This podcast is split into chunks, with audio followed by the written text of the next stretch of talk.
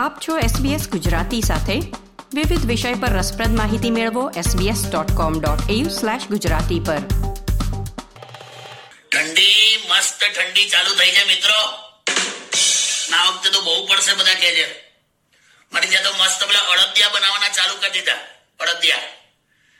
શિયાળામાં તમે કોઈ પણ ગુજરાતીના ઘરે જાઓ અને એનું બ્લડ ગ્રુપ ચેક કરો ને, તો દેટ ઇઝ ઘી પોઝિટિવ શું? પોઝિટિવ ગુજરાતી હાસ્ય રસિકો કિશોર કાકાના નામથી અજાણ્યા નથી અને કિશોર કાકાના રચનારા અને ભજવનારા.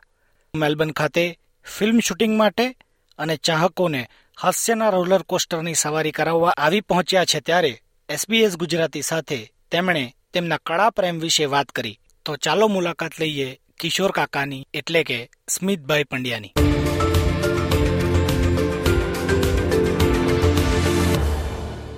સ્મિતભાઈ એસબીએસ ગુજરાતીમાં આપનું સ્વાગત છે. Thank you thank you so much Smitbhai સૌપ્રથમ તો તમારી ઓસ્ટ્રેલિયા ટૂર માટે શુભકામનાઓ. થેન્ક યુ સ્મિતભાઈ કલાકારનું કામ એટલું ઉમદા બની જાય કે દર્શકો તેને તેના પાત્રના નામથી વધુ ઓળખે. એવું બધા કલાકાર માટે શક્ય નથી બનતું.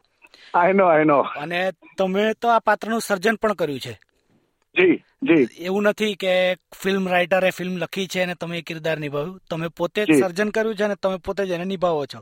જી જી. તો કિશોર કાકાના પાત્રના સર્જન વિશે થોડુંક જણાવશો? હા એટલે બેઝિકલી આમ છે ને ગુજરાતમાં એમ કહેવાતું હતું ખલીલ ધંતેજવી જે રાઇટર હતા. હા. અને ખલીલભાઈ એમ કહેતા હતા કે વાત જેને મારી સમજાતી નથી એ ગમે તે હોય ગુજરાતી નથી. તો એકદમ એમની પરમિશન સાથે મેં એવું કીધેલું કે હવે હું એવું કહીશ કે અવાજ જેણે મારો સાંભળ્યો નથી એ ગમે તે હોય ગુજરાતી નથી. એટલે Kishore Kaka is a voice character basically કે એ લોકો વોઇસથી ઓળખતા થયા અને પછી છ સાત વર્ષે લોકોને ખબર પડી કે અચ્છા આ સ્મિત કરે એટલે પહેલા તો એ અને આ અવાજ પહેલા તમને આપી દઉં એટલે તમારા શ્રોતા મિત્રોને મજા આવે એમ. So this all started in two thousand six basically બે હજાર છ માં માત્ર મારા મિત્રો માટે બનાવતો હતો આવી રેકોર્ડિંગ્સ અને આવા બધા રિયલ લાઈફ કેરેક્ટર્સ કે મુકુંદ દાદા એક કેરેક્ટર છે, એક ફેનિલ નામનું કેરેક્ટર છે, મહેશ એમનો સાળો કેરેક્ટર છે, કાકી છે. એ બધું ધીરે ધીરે પછી આવ્યું. પણ બેઝિકલી કિશોર કાકા.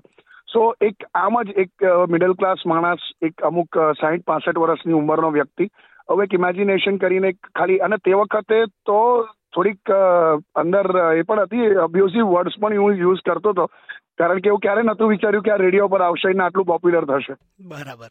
સો તે વખતે ખાલી મિત્રોને એન્ટરટેન કરવા માટે આવું એક કેરેક્ટર ઊભું કરવામાં આવ્યું હતું જેને ઇન્ડિયામાં પછી નેશનલ એવોર્ડ મળ્યો બે આઈઆરએફ એવોર્ડ્સ મળ્યા એસીએફ ના બે ગોલ્ડ એવોર્ડ્સ મળ્યા અને એવી રીતે. સો તમારો થોટ ક્યારે વેસ્ટ નથી જતો મને એવું ફીલ થાય છે. અને અસ્મિતભાઈ મિમિક્રી આર્ટિસ્ટ ઘણા છે. પણ મારી માહિતી જો સાચી હોય તો બાળપણમાં તમે લાલુ પ્રસાદ યાદવથી મિમિક્રી કરવાની શરૂઆત કરેલી. આ તમે ક્યાંથી શોધી કાઢ્યું બહુ સાચી વાત yes very true very true ને લાલુ પ્રસાદની મિમિક્રીથી મને લોકો બહુ જ ઓળખતા. ત્યારે હું I was like around eleven years મને એવું યાદ છે કે હું અગિયાર વર્ષનો હતો ત્યારે મેં પહેલો પ્રોફેશનલ શો કર્યો હતો. અને વડોદરામાં પ્લેબોક્સ નામનું જે મ્યુઝિક કોલેજની જે અંદરનું થિયેટર છે, ત્યાં કર્યો હતો. અખિલ હિન્દ મહિલા પરિષદનો શો હતો એવું પણ મને યાદ છે. તો yes you are very much right તમારું રિસર્ચ બહુ જ સ્ટ્રોંગ છે યાર. બીજી વાત એ છે કે મોટે ભાગે જે મિમિક્રી આર્ટિસ્ટો હોય છે ને ફિલ્મ કલાકારો કે કોઈ અધર સેલિબ્રિટી એમની મિમિક્રી કરતા હોય. પણ તમે લોકોની આજુબાજુથી બધા તમારા કિરદારો લીધા. જી જી જી. તો આવું કરવા પાછળનું કારણ? કનેક્ટ બહુ જલ્દી આવે છે સર અને લોકોને એવું થાય છે કે યાર આ તો મારા ઘર પાસે પણ આવો જ રહે છે. એવું થયા કરે છે લોકોને. એટલે એટલી ઘરની જ વાર્તા ચાલતી હોય ને, એવું સામેવાળાને ફીલ થયા કરે. અને આ કેરેક્ટર્સ ને, આ બધી કેરેક્ટરાઇઝેશનની બ્યુટી જ આ છે.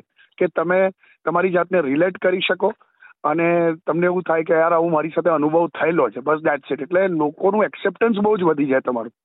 અને ઓફકોર્સ જે, હવે જે પેલું હતું કે જે ફિલ્મોની મિમિક્રી કે આર્ટિસ્ટની કે એક્ટર્સની જે મિમિક્રી કરતા હતા એ હવે આખો દોર ચેન્જ થઈ ગયો છે અને હવે લોકો સ્ટેન્ડ અપ કોમેડી કરે છે. એટલે પહેલા જે મિમિક્રી આર્ટિસ્ટ કહેવાતા હતા એ સીધા હવે સ્ટેન્ડ અપ કોમેડિયન્સ કહેવાય છે. એટલે હવે lot of things has change પણ મજા આવશે. એટલે હવે આ કેરેક્ટર રિયલ લાઈફ કેરેક્ટર લોકો હવે વધારે પસંદ કરે છે.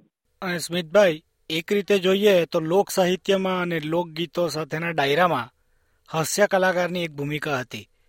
અને ત્યાર પછી cut to stand up comedy આવી ગઈ.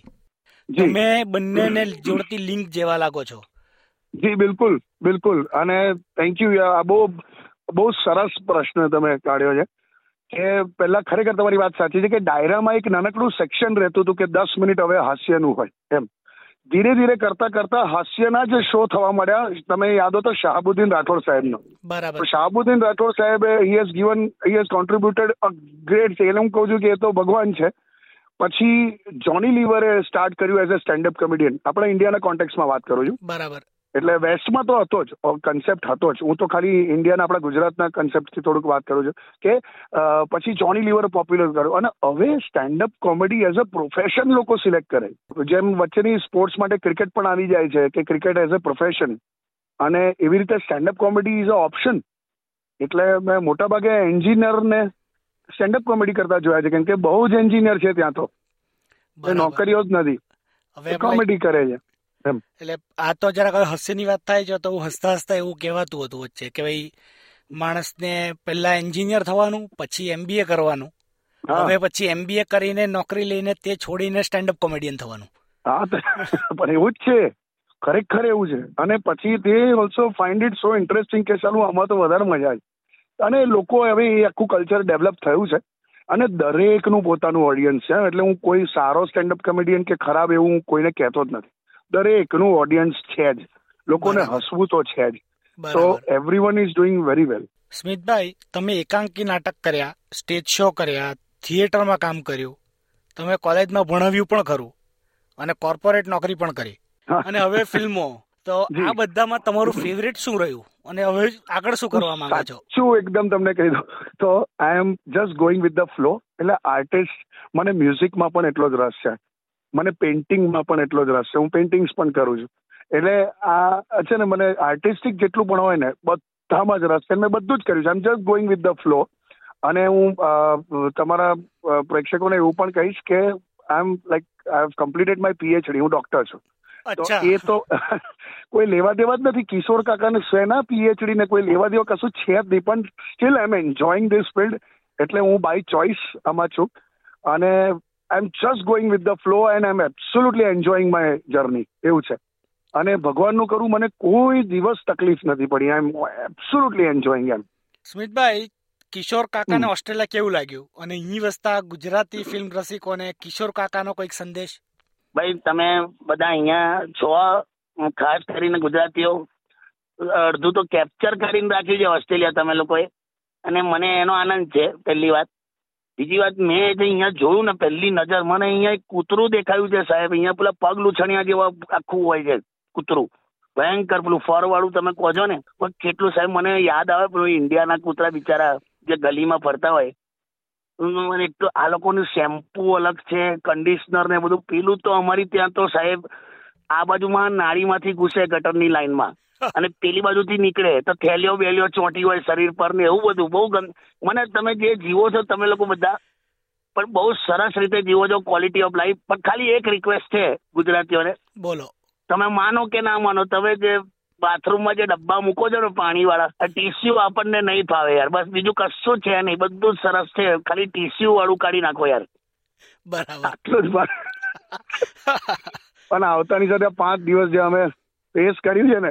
અરે બાપરે પણ મજા છે. ઇટ્સ ફન ઇટ્સ ફન તો સ્મિતભાઈ એસબીએસ ગુજરાતીને સમય આપવા બદલ ધન્યવાદ. Thank you so much thank you so thank much you very much like share comment કરો. SBS ગુજરાતીને ફેસબુક પર ફોલો કરો.